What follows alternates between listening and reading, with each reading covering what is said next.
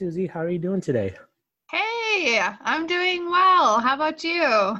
I'm doing pretty good. Um, it's been a long time since you and I've done this.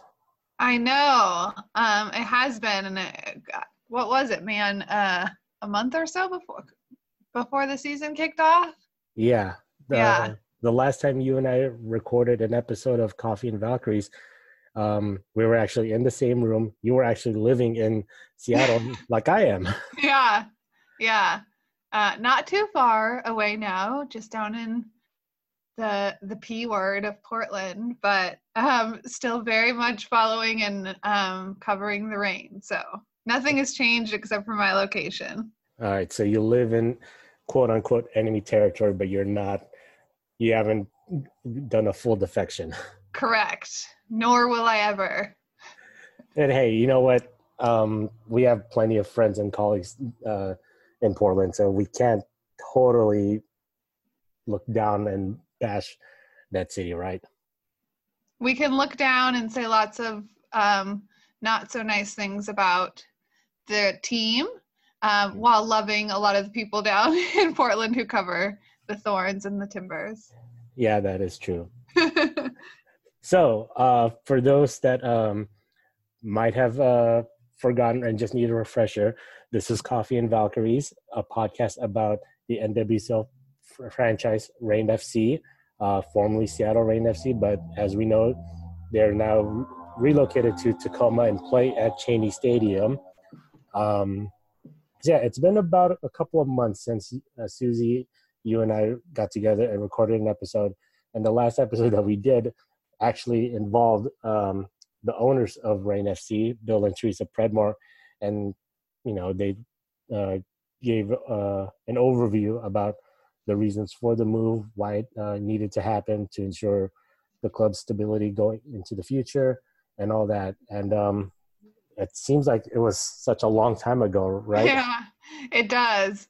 And now it seems like with this one week break that the Reign are taking after the season's kicked off, it's like it feels like it's been so long since I watched a Reign game when it was really only a week ago.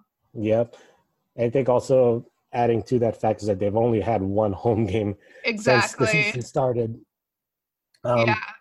But yeah, so we'll talk a little bit more about um, their upcoming home game against Sky Blue FC next weekend, being that the team this weekend is on a bye since there's only uh, nine teams in the league. Yep.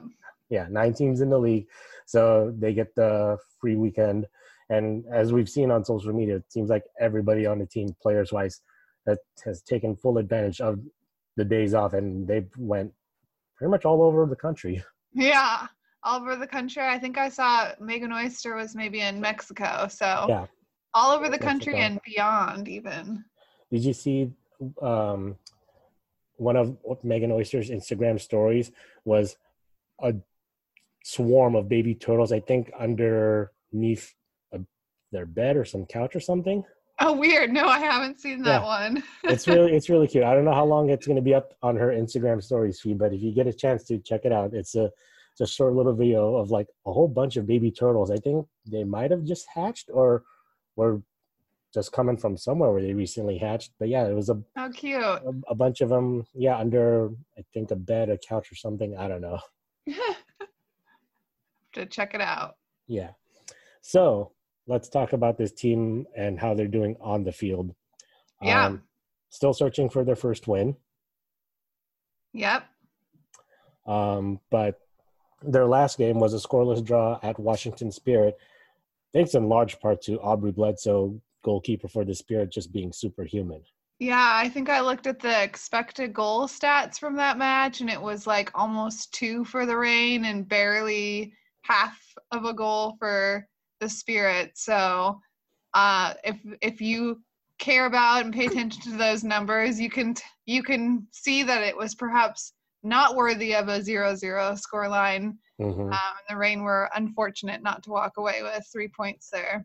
yeah and again fair play to aubrey bledsoe because she was phenomenal i mean She Mhm. won. She won NWSL Save of the Week honors and also NWSL NWSL Player of the Week honors because of her performance against Seattle. I mean, just think about that point blank save she made on uh, Bethany Balcer's shot in the, in the 85th minute. Yeah. Then Elise Kellond-Knight's free kick about two minutes later. I know it was like back to back amazing saves, and I, after that, I think you were. Uh, at least I was like, well, it's end, it's ending zero zero. Yeah, it's like it, I mean, you know, Reign fans, can, you know, can be frustrated about that, but at the same time, you just have to tip your hat to Aubrey Bledsoe because she was something else on Mhm. that Saturday evening. But um, in the bigger picture of that match, um, I thought Reign looked a lot better coming off their disastrous performance at Chicago Red Stars the week prior, which was postponed because of snow. They were supposed to play on Saturday night, but then um, more snow came than they uh, was forecast. So then they played Sunday morning, and yeah, you could tell that that whole adjustment for in terms of preparing their body physically and mentally for a game day. Think having to delay that into the morning after just yeah, the team just looked so out of it. But then Yeah. fast forward to last Saturday night, and the team looked so much better. What did you think? Yeah, I am going to harken back to former Reign coach uh, Laura Harvey, who always said over and over to us, "Goals change games." And I was just thinking about that Red Stars game match, and Bethany Balcer had a shot that went off the crossbar pretty early in the game. Mhm. Um, and you know how differently the game perhaps could have been if they had been able to get a little momentum. It just seemed like they needed something to get them going a little bit. Um, that match, and I think adjusting to playing the next day and just Chicago being a little fitter, it seemed like um, mentally and maybe physically. Uh, I kind of walked away from that game not actually feeling like I could pinpoint one thing in particular. It just seemed like everybody across the board had a really bad game. yeah, So it was kind of hard to like really pull out any lessons to learn from that match. Um, except for you saw just a different kind of energy. It seemed like uh, against the Spirit and Wall, it was still one point versus three. Uh, the Reign controlled the match uh, Mhm. a lot more, and we were able to adjust. You know, in the second half, they put Cheyna Matthews in, who just brought this crazy burst of speed and it really threw the Reign off a little bit at the really big the beginning of the second half because Theresa Nielsen in the first half was getting up the field a lot. All of a sudden she's she's got someone attacking her that's putting a lot of pressure and stress on, on the back line. Mhm. Um, but I thought the Reign did a really good job adjusting quickly to that, um, where probably they wouldn't have done that the week prior against Chicago. yeah. And you can also tell uh, from Reign FC head coach Vlatko Andonovski, hearing him talk about the team's performance at Washington compared to um, how he felt they looked uh, at Chicago. Um, it was just night and day. Like, you know, we'd heard um, through our media colleague friends in Chicago that Vlatko just, uh, yeah, that Chicago game he just was not happy, and we've we've seen and heard that version of Vlatko before last season when North Carolina came into Memorial Stadium and just uh, stomped them four one. We've heard and seen that, you know, just defeated Vlatko Andonovski and just where he knew everything went wrong and he wasn't happy about it, and he owned up to the fact that he didn't prepare the team well for that match with- North Carolina, and I felt like it was the same case against Chicago, but then you move forward to last weekend, and yeah, he was a lot more enthusiastic and um, appreciative of the performance the team gave, even though you know it was a scoreless draw. Yeah. Yeah, I kind of the the one thing I heard him specifically call out after the Spirit match that I'm sure he'll be working with the team on a lot is that they had a lot. I don't know how many corners they had. It felt like almost 10. Mhm. Um, I should have pulled up the stats, but I think it was close to 10. And he really wished, I mean, Bethany Balcer's point blank shot was off of a corner, um, but he felt like they need to be more dangerous on set pieces in general when you get that many opportunities against a team. So we've seen the team have some really creative set pieces. Um, typically, if Megan Rapinoe's in the match, and obviously she won't be for quite a while for the Reign, but I'm sure that's one area where he's going to work on quite a bit with um, whoever is going to be on the field.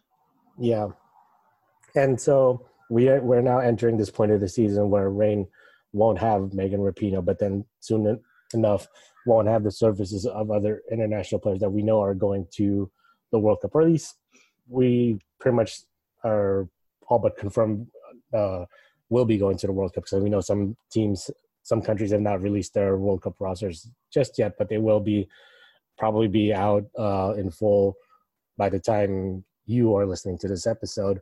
But um, so yeah, the team has been without the firepower uh, of Megan Rapinoe, and obviously it's it's bringing up that old question of how just how dependent our Reign FC are on someone like Rapinoe, and um, you know you can formulate your answer or probably already have your answer to that question by now. But I think one thing that's um, really fascinating is the revelation that we seem to be uh, witnessing before our eyes is Bethany Balcer. Mm-hmm. Yeah, and sorry, go ahead. No, I was just gonna say uh, she's been super impressive to be able to come. How many times have we heard from players who take the step from college to pro about how hard it is and how much faster and more physical the game is, and mm-hmm. how that's not an easy adjustment? And she's just been she's jumped in pretty seamlessly. It's been really impressive to watch her um, and you kind of get excited thinking about what more she can do yeah and we're well, you're you're also hearing it on the broadcast of uh, Reign FC games so far. It's like, oh, you know, we're it's not going to become a repeated story. Like, oh, her college coaches had uh, got a hold of Vlatko and said, you got to check out this player. And you know, we know Vlatko. You know, um, he'll check out any player. You know, he'll move every stone in, on this planet to find a player. And and I know you've um, had some uh, direct experience with Vlatko and like and him talking about what can Balcer do, like the or at least the potential that she can, she has, and that hopefully that uh, Vlatko and his coaching staff can help unlock. Yeah, um, in the in the preseason, I had a chance to talk to Vlatko when the Reign were down in Portland for the Thorns um, Spring Invitational, and you know this was before he the team had decided to sign her and he was telling me and she hadn't really gotten much playing time in the preseason up until this point. and she's like he was saying this bethany balcer she's such an interesting player she didn't play um, for any um, club team or um, premier team when she was in high school. She just played high school soccer and then she signed with an NAIA school. So she hasn't really had the kind of technical coaching that a lot of these players have benefited from. And he was saying, kind of as a result of that, um, some of that like soccer instinct that you develop when you have really good coaching about when you press and how you move and when if you lose the ball that you don't kind of stop and give up you keep challenging for it and you move for your teammates. That was all stuff that was kind of newer to her. Yeah. and he and he wasn't um, the way i kind of interpreted it he wasn't really sure yet if she was going to pick up on that.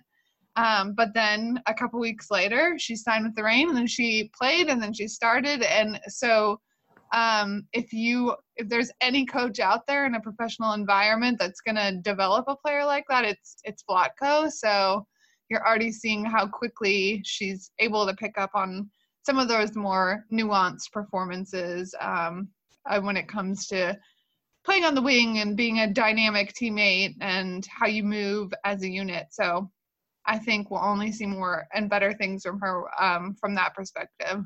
Yeah, and a good example of like the growing pains of you know needing to develop uh, someone like Balcer. Unfortunately, we saw it in the Chicago game yeah. where she was she didn't close down on defense, um, and which basically allowed Casey Short to walk in and uh, you know take an uncontested shot that set up Chicago's first goal. And yeah, that's going to be one of those things where you know obviously the coaching staff is going to work with her and help her develop so she can be that true two-way player that he obviously thinks the potential is there for her to achieve but we're seeing just how much how much confidence she's growing and how much comfort she's getting with uh the long with each minute that she's out there on the field. I mean, some of those shots, like you know, what the point blank shot at Washington, um, two minutes into the Chicago game, you know, off the crossbar. So yeah, she's getting a lot more confident, comfortable on the offensive side. And, and you and I have talked about this before. Like it's the other side of the ball that you know probably uh, needs to work, and I'm sure she would uh, admit to herself that that's something that she needs to work on. Yeah, and Vlatko asks a lot of his wide players when it comes to the press, um, the high press that they play. So, um, being on another team, you might be a little let off the hook a little bit when it comes to that defensive responsibility. But um, with with the way he likes to play and how quickly he wants the team to win the ball back, uh, if they all do that, you know, really well and together, she's going to have a lot more offensive look. So more yeah. to come from Bethany Balcer, I'm sure. Yeah, and uh, what's pretty, what's been fascinating, like as we're you and I have um, witnessing the you know the growth and the development and the revelation that could be Bethany Balcer is whenever we uh, mentioned her on our Twitter feed, uh, uh, Ride of the Valkyries Twitter feed um, at R O V A L V A L K S. Um, there seems to be a strong Bethany Balcer on Twitter presence for her. She's got a fan club, and I heard that there was a strong contingent in Chicago. Um, so it's yeah, there is a, a large group of people rooting for her, which is cool. Yeah. So this is something that I'm hopefully, if we get a chance to talk with Bethany on the podcast and just get to hear more about her story. Um, so she has a couple nicknames that I'm sure you and I will ask about because I'm pulling up her Instagram right now. Hopefully, it's still there within her bio. So, yeah, she has two nicknames. According to her Instagram bio, it says, Some call me Boats, some call me Betty Wap or WAP. Um, as much as I want to know the story behind those things, I think we got to give a nickname to her, um, to the Bethany Balcer uh, fan club that seems to spring into action whenever we, we tweet about her so far in this young season and I got an I got an idea for the name. Okay, I'm ready. The Betty Brigade. The Betty Brigade, yes. Yeah. So yeah, yeah we're totally claiming that right now. I'm sure her her supporters will own it. So yeah, well, it's just like it's just like how the the one random um, nickname I you know made up for Bev is now actually part of Reign FC canon. Yep. Yeah. You're starting a new one. Yeah. That's that is why i'm here. That is why you brought me to Sounder at Heart. Exactly to come, to come up with nicknames for Reign fc players. It's crazy. I was just thinking you know with the world cup coming that the entire front line of the Reign is potentially going to be all new players and that's kind of interesting to think about Shea Groom, Darian Jenkins, mm-hmm. um, Bethany Balcer, and then there's players like um, Chris, Kiersten Dallstream and um, JC Johnson mm-hmm. that um, haven't had as much time in the last year either playing with the team. So it's going to be. I I honestly don't know what I what I am feeling or predicting for these next few months for the team, but it's going to be really interesting to see how they all click and perform together. Mm-hmm. Um, what do you think of uh, Darian Jenkins so far in this young season? Well, I was so impressed by her um, against Houston when everyone, a lot of other players felt pretty listless in attack and um, she just she kind of carried the team from an attacking perspective and was rewarded with a deflection goal but mm-hmm. she um she's faster than i had even thought i mean we saw her in the preseason and we're super impressed with her runs from pretty deep yeah um fast tall um, strong. It's a bummer that she got injured so early in the season, but it mm-hmm. seems like nice to see her get 45 minutes against the Spirit. Um, I'm super excited and um, jazzed. I think she's has the potential to be um, one of the best pickups the team t- team had in the off season.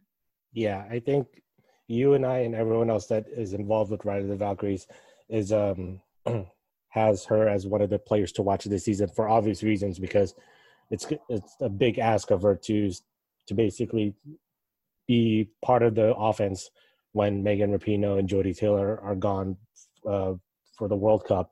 And yeah, it's not all the entire load is going to be on her shoulders because yeah, hopefully you, you get enough of you know Shea as she plays herself back into you know the best Shea I you know that Vlatko got out of her and then you know yeah we see the continual development and revelation of bethany balcer that those three can distribute you know have equals equal parts in the attack but um yeah it's unfortunate that jenkins has missed the past couple of games but yeah nice to see her get at least a half in at washington i'm sure it was by design too just play for the half they have you know two weeks until the next game see how she's you know feeling from whatever the injury was. I don't think the team ever disclosed it.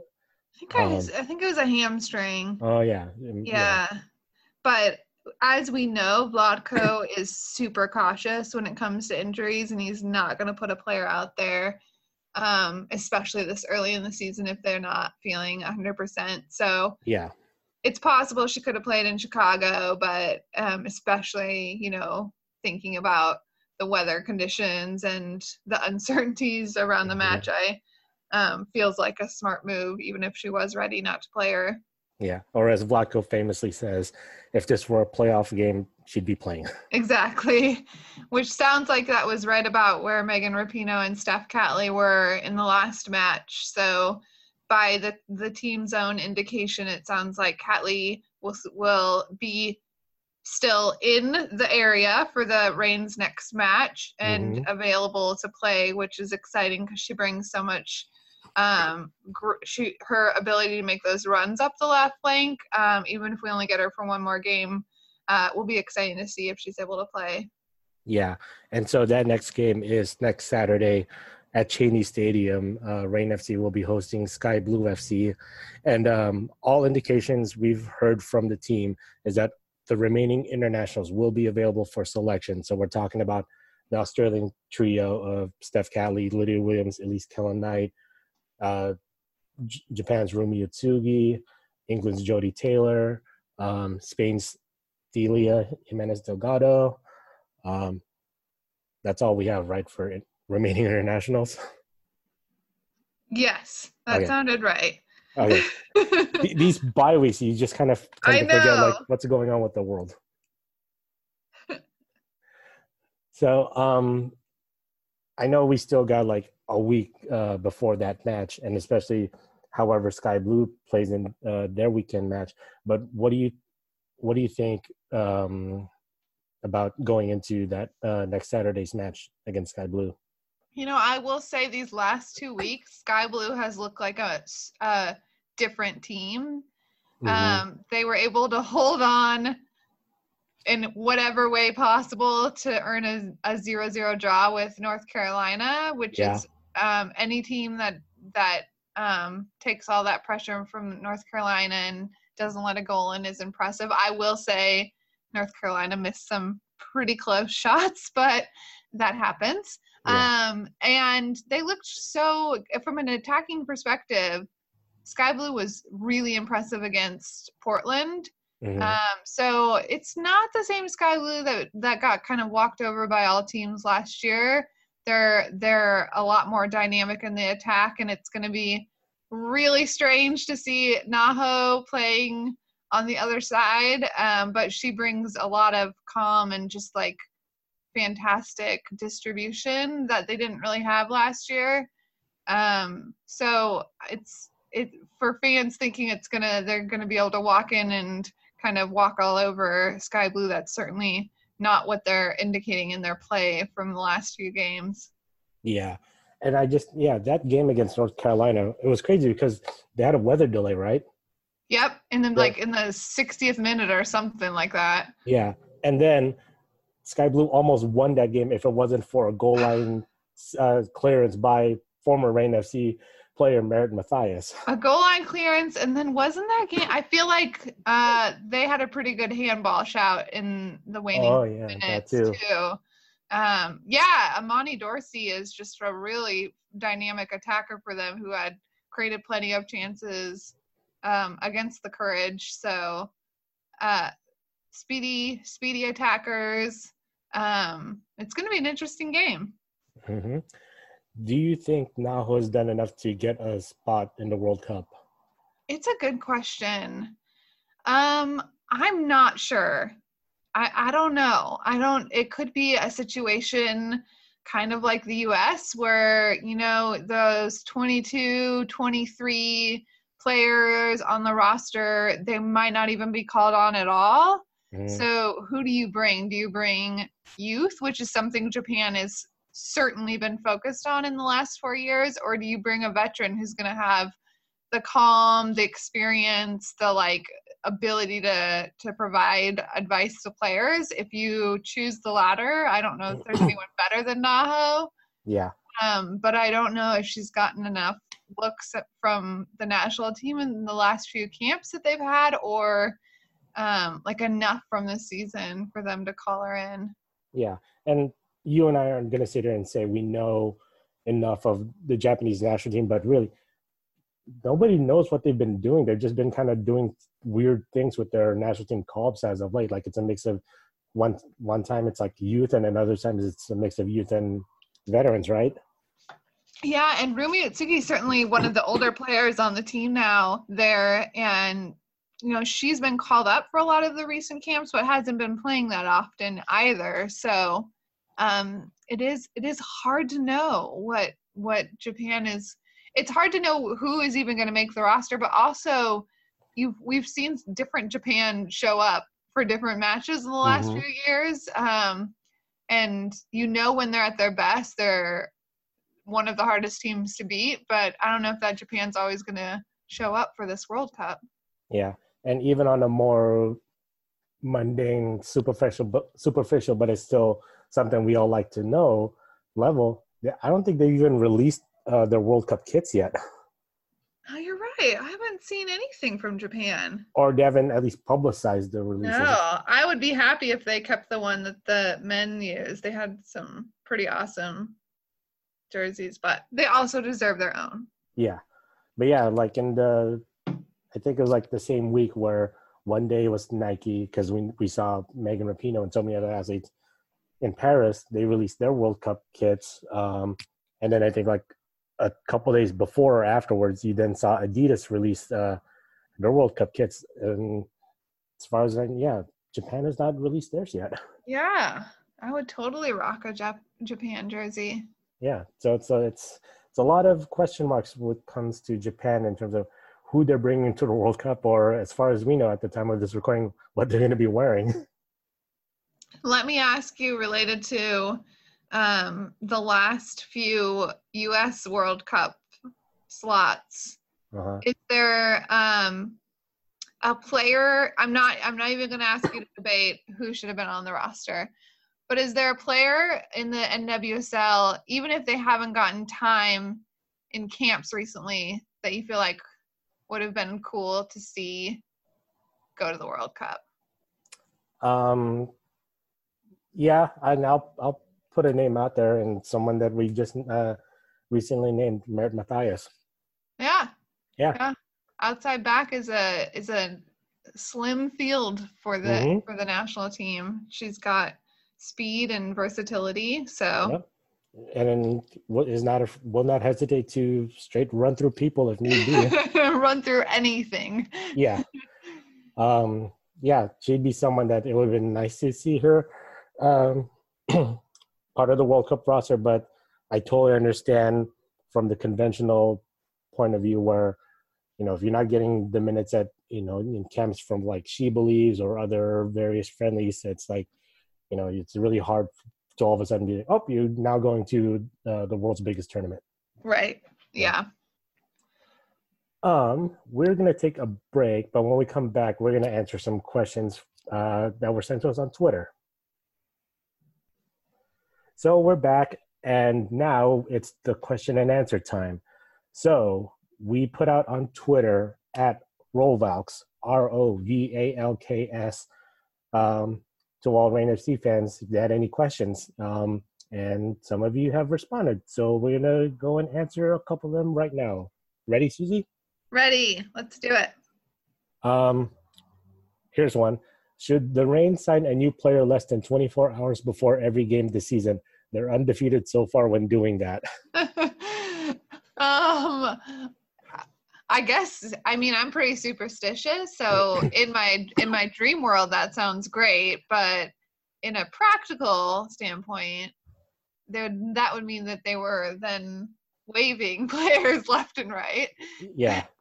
but it is um it's been a pretty interesting start to the season where uh Bethany Balcer got signed and then immediately was on a plane to Houston. hmm Kiersten Dallstream was recovering from injury and then just magically kind of got woven into a press release saying she was available. Uh-huh. Um, and then she played that next day.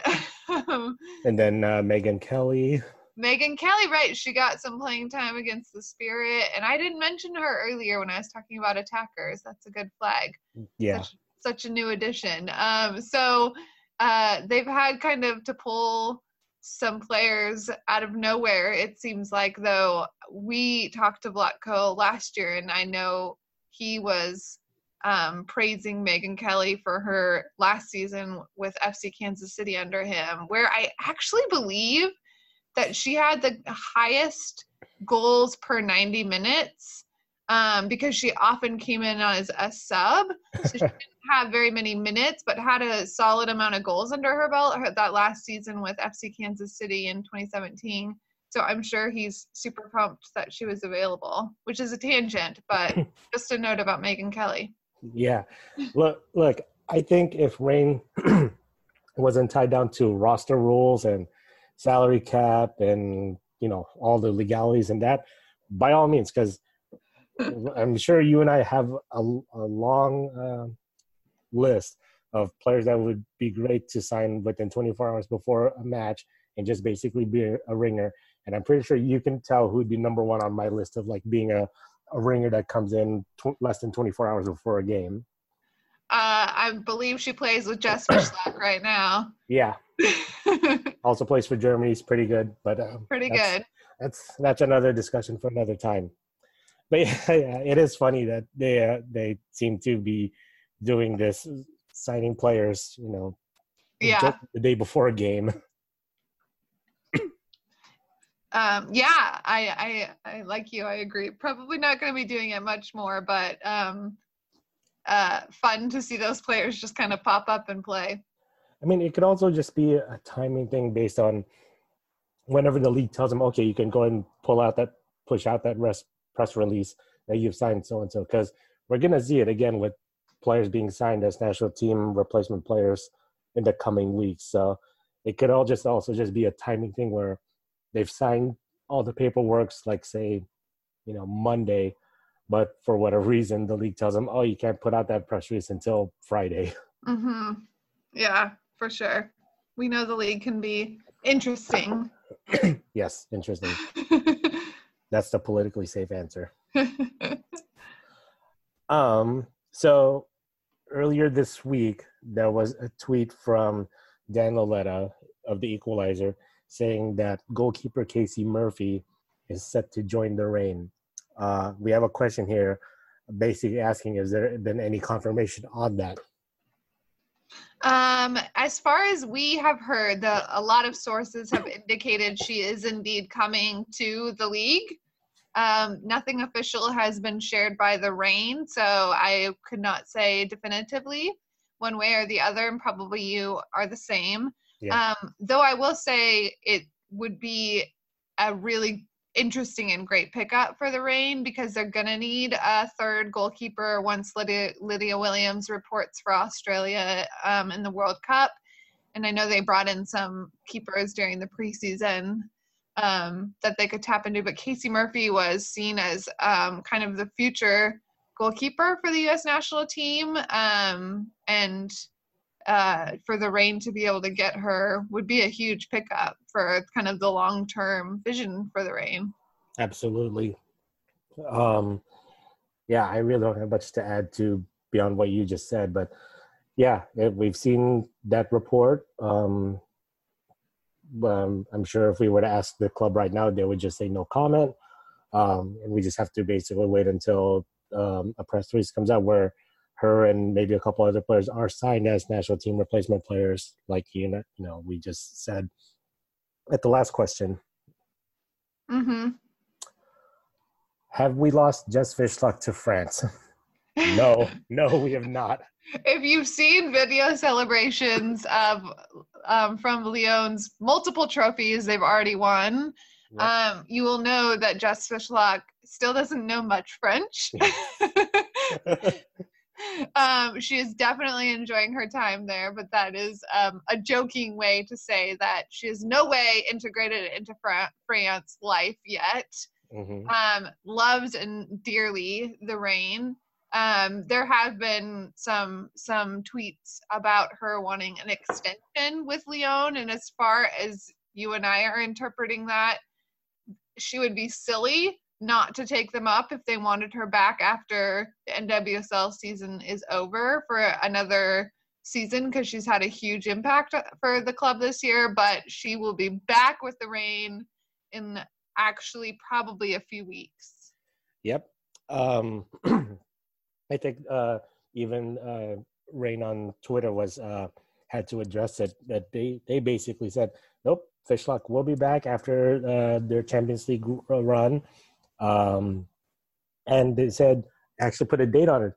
They said she will be available for selection as of right now on uh, the May 27th match against North Carolina.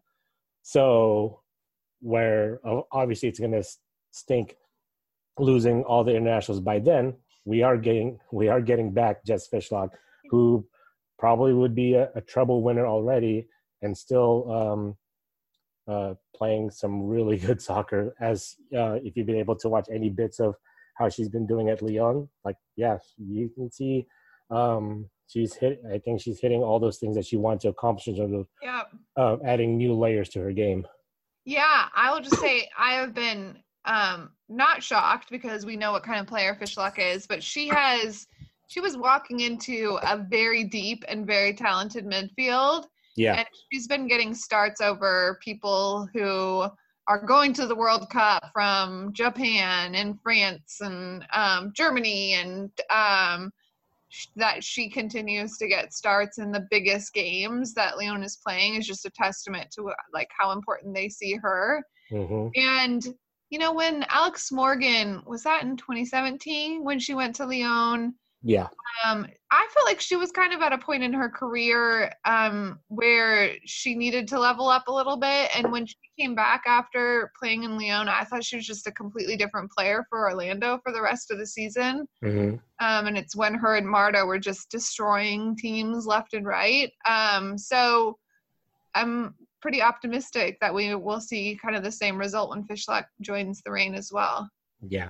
And also, also a key thing in – terms of like squashing any rumor like oh she's like not coming back to Seattle. She's still under contract to Reign FC. Exactly. Yeah, so, she was just loaned to Lyon. So yeah, yeah players in NWSL don't go on loans and unless without you know pretty much under the assumption that they are still under contract. That's the only way those loans can happen. Yep.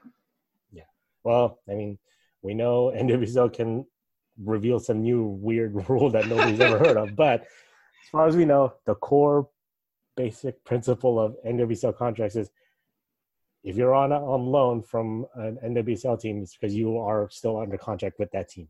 Yep. So super pumped to get her back. yes. Um, just two weeks now. I know. Yeah. Um, who? All right. So that Champions League uh, game between Lyon and Bar Barcelona, yeah. Barcelona. Yeah. Who you got?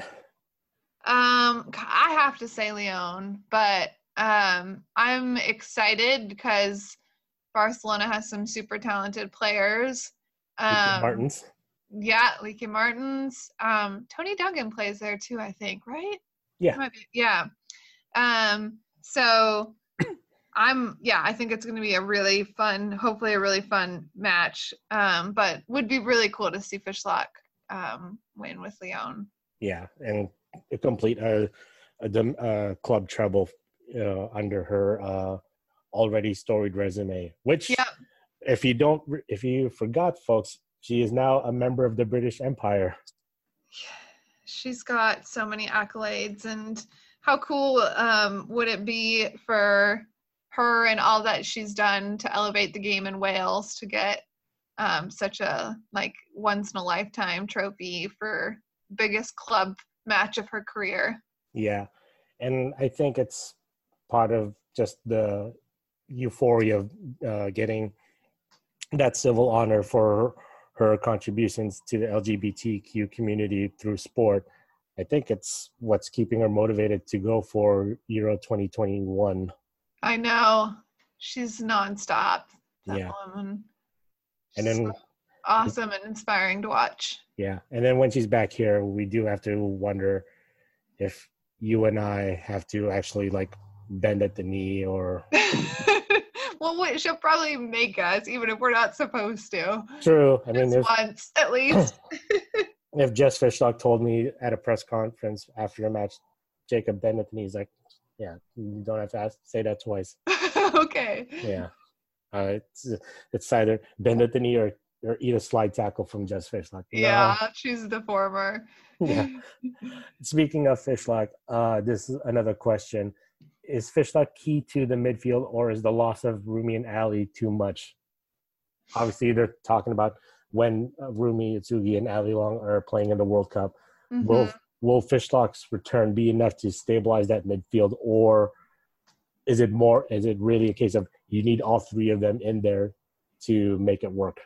Yeah, I think what we've seen at the start of the season is that the midfield players that have sort of rotated around are all really quality players, and sometimes it's worked. Um, it worked like the dynamics were really strong against Orlando, and I thought the midfield looked really strong there. Mm-hmm. But when you don't have someone who's a real playmaker in more of the attacking midfield role, um, when you don't have like that creative playmaker force and you don't have Megan Rapinoe, the attack really suffers. I Yeah. think the midfield um, without Fishlock would have functioned really seamlessly if Rapinoe was in the match Mm-hmm.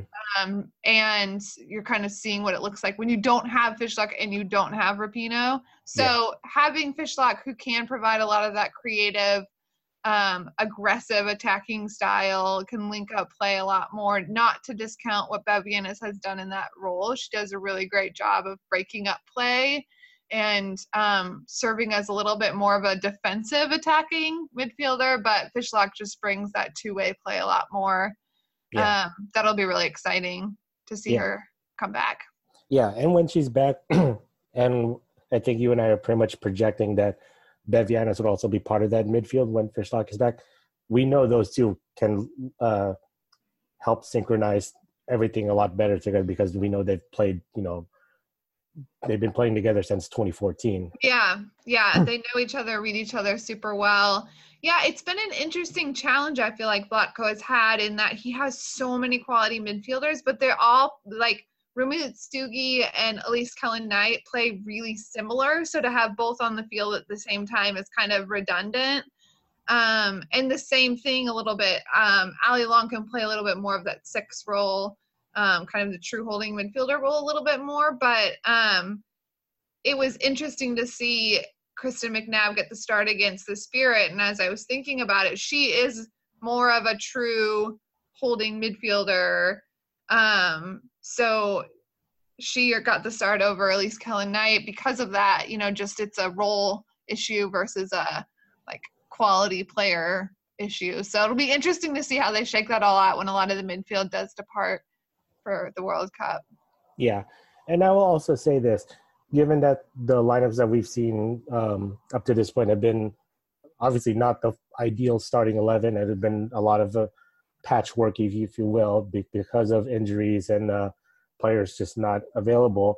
Like all things considered, yes, the team still does not have a the, a win on the season. All things considered, it could be a lot worse. They haven't Mhm. looked. It has not looked completely, you know, bad. You t- you take you take away the the clunker at Chicago because really any team in this league can put up a clunker of a performance like that.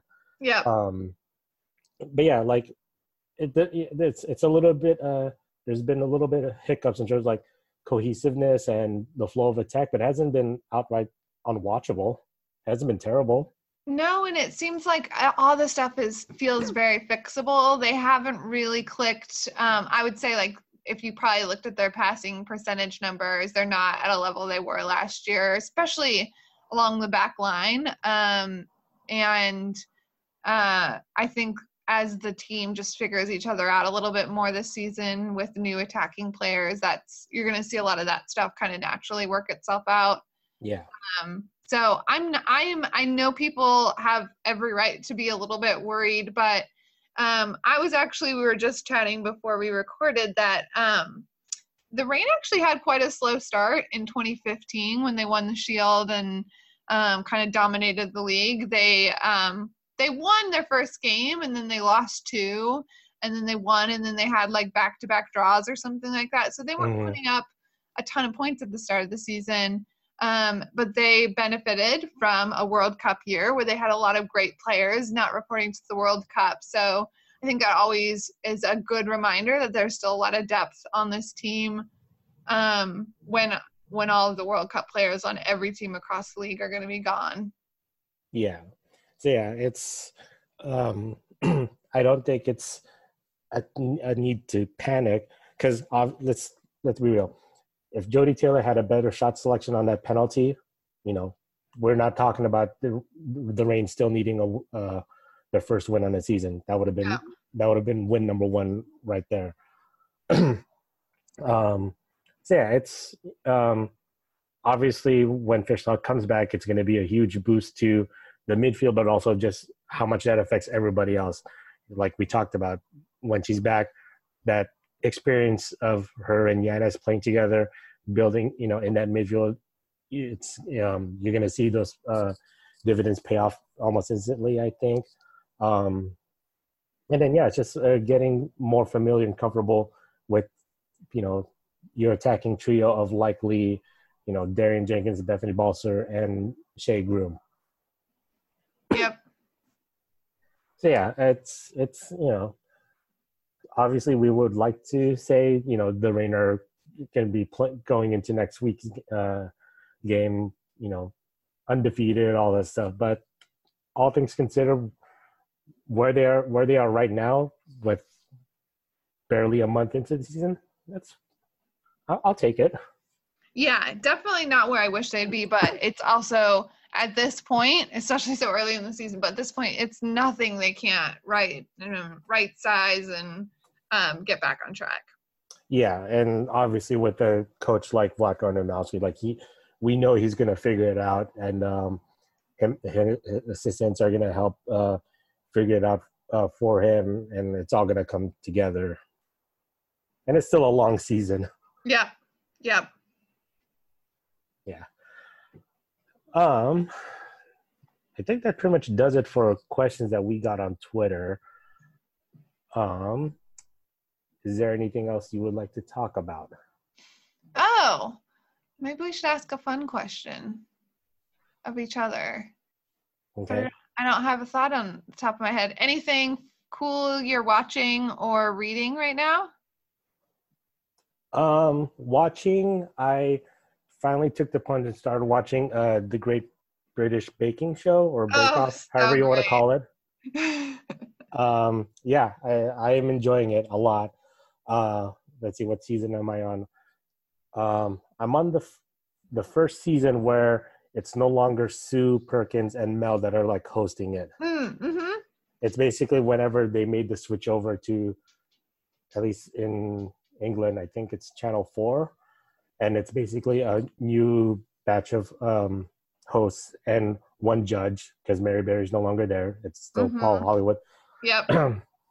but I'm still enjoying it. Like so I love the show Chop, but at times I just can't watch it because the contestants have such huge egos that it's comical. It's not even fun. Yeah, the Great British Baking Show or Great British Bake Off, whatever it is actually called. Yeah. Um, it's also positive. Every time yeah. someone leaves, everyone's like, "Oh, I wish they couldn't, didn't have to go." And yeah, there are no egos because every yeah every competitor there is your average schmuck like you and me. Yeah, it's I it's very enjoyable. Something that's easy to to watch if you just like have an hour to kill or something like that. Yeah.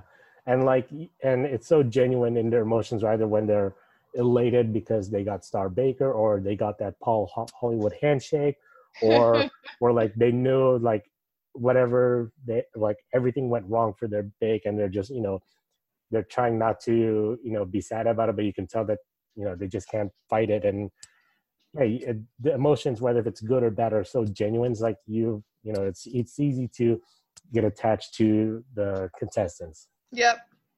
For sure. Yeah. So that's what i've been watching. Reading wise i'm trying to finish because i just like res- resumed it like literally three three days ago. This book that my dad uh, is letting me borrow. It's basically an oral history of the TV show The Wire. Oh, cool.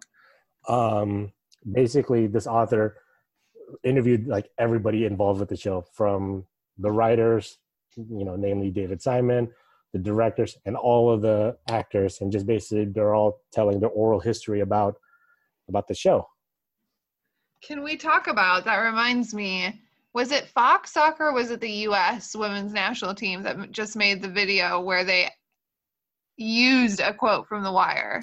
Yeah, um, I, I, think it was a I think it was a Fox video, but it was for the uh, U.S. women's national team. They basically borrowed Omar Little's uh, line from The Wire. So the Omar Little line in The Wire, the original quote is, "You come at the king, you best not miss." And the Fox Soccer U.S. Women's National Team version is you come at the Queens, you best not miss. Which you know, fine. Never I mean, thought I would see a, a quote from the or hear a quote from the Wire in a U.S. Women's National Team promotion. Yeah, well, I mean, it's just one of those things where like this. I mean, have you have you seen the Wire? Yes. Okay. Yes. It's just so fascinating how like you know when the show was running on HBO, nobody was watching it, and like something that I, that they keep mentioning in the in the book is like they were canceled after every season. They, uh. they basically had to convince HBO give us another season, so forth, so forth. but yeah, it's just so fascinating how this show uh, nobody watched at the time because it was basically it could never escape the shadow of The Sopranos and uh. Six uh-huh. Feet Under, which is understandable. Yeah. But then uh, it's where um, somehow people just end up saying uh, through word of mouth, "Hey, you got to watch this show," because somebody, you know, we're not advocating piracy, but let's face it, they found a way to get HBO feeds or downloads or whatever, or you know, at the time, um, and I think it's still prevalent in this digital age. Some people still borrow DVDs from friends, and uh, that was that's how people were watching it. And it just became this where, yeah, people are now talking about The Wire like well after the show has ran its course but the impact is still like it's still being felt like you know i'm sure you've read how courses at harvard were yeah. uh, instructed about the legacy of the wire how mm-hmm. president obama said omar little is one of his favorite television characters and all that stuff so yeah it's it's a really uh, fascinating book um i can't reach it right now but um i'll let i'll share with you the title of it as soon as i can find it again. Awesome. Yeah, it's it's it's uh it's a fascinating book, and like I would like to tell something. Oh no, here's something I can tell from the book that won't be too spoiled. That won't be a spoiler for anybody that's not seen the show. So um, one of the ex uh, interviews that uh, Dominic West, who plays Jimmy McNulty, mm-hmm. he's saying that like throughout the course of the shows, he was always complaining to creator David Simon about he hated it. He was homesick. He wanted to leave. On on and on, constantly complaining to him about it. And he said, you know, fair play to David. He was always he was always listening to me. Never, you know, took an issue with me or you know, never said stop complaining about it. And then he said one day, David Simon says to him, you know, um, Dominic, one day you're going to be like at a bar somewhere in London. It's going to be bad weather, whatever. You're going to be hanging out there, and you're going to tell the bartender, "Hey, you know what? I used to be on a show called The Wire. Nobody watched it, but I was the lead actor."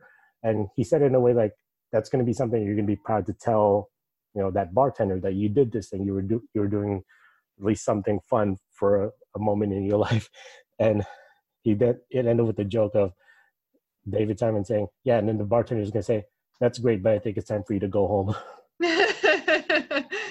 Exactly. Yeah. Live up to your character's name. Yeah pretty much. So yeah it, it's it's just um it's really cool like just the oral history like what it meant to everybody um that was involved with the show. And like halfway through the book there's like a bunch of pictures some obviously some um screenshots from the show like you know stuff you'd find in like press clippings and things like that but there was this one great sh- uh, photo that was in there where they basically were um, Idris Elba, who played Stringer Bell, and Andre Royo, who played Bubbles. They got all of the other black actors and black actresses together, and they all got to pose, and they got them all to pose for one photo as an entire group. And it was it was and just they were talking about the story of like their motivations to that, just because of the fact that you know this was a show that had so many African Americans, which at that time was unheard of, that they just wanted to uh, capsule uh, this moment, you know, so that someday they can always look back on, you know, the rest of their lives. And it's a really nice photo. Cool. Yeah. That's awesome. That Yeah. sounds like an interesting book. hmm What about you? What are you watching? What are you reading? Um, I just started watching this show on Netflix, so I can't even tell you if I like it yet at this point, but it's called Crazyhead. I don't know if Mhm. you've heard of it. Um, nope. but these it's a british show and these two younger women um are like demon hunters um and Mhm. it's kind of like dark and kind of silly um and like it's it's just different uh i guess it gives me a little a tiny bit of like buffy vibes in the like mix of demon fighting with a serious and silly twist hmm so I'm gonna keep trying that. Are Um, they are they sisters or like just? no, they. They kind of happen to run into each other. They don't know, it, and they're very different. Two di- very different people. Oh, okay. Um, so yeah, it's kind of interesting so far. Um, and then I finished pretty recently. Um, it's a young adult novel called On the Come Up. Uh-huh. um, which is a fantastic book, and I probably can't describe it do it justice, but I think everyone should check it out. Was it called again? On the come up. On the Come Up, and it's written by Angie Thomas, who wrote a book called The Hate You Give, which got Okay. turned into a movie um, and uh, was also super fantastic. Um, so don't let the words young adult scare you if you think that those are bad books, because they're very deep. Um, and it was uh, a really interesting look at a teen's life that I have not experienced whatsoever. So Yeah, you know, there's nothing wrong with uh, being entertained by the, you know, young adult genre because I've seen all three of the Maze Runner movies and I enjoyed them. Yeah, and these ones are like real teen problems that like real teenagers in Chicago are dealing with on a daily basis. It's not like a silly young adult fantasy, um, but written really well. And Hmm. I wonder if our media friends in Chicago have um, read or at least are familiar with that book. Yeah, based in Chicago. yeah, All right. So that I think that pretty much does it for this episode of, of Coffee and Valkyries. Um, to the listeners, thank you for sticking with us and uh, letting us come back into your podcast listening lives. Um, we didn't intend to be on such of a uh, hiatus, but with with a lot of things going on in life, it's just you know one of the things that happened. But we are back. We will try to have um, players from the Reign FC squad on for interviews. And something we're going to do different this season about that is once we have confirmed that so and so is going to be on uh, the podcast, we will let you on Twitter know. So that way, if you had any questions, you can, you know, get those in, and hopefully we can get them uh, asked and answered on the podcast when we interview said players. Thanks everyone for listening. Excited to kick off our podcast again this year. Yes, thanks again, uh, everyone, for listening, and we we will be back soon.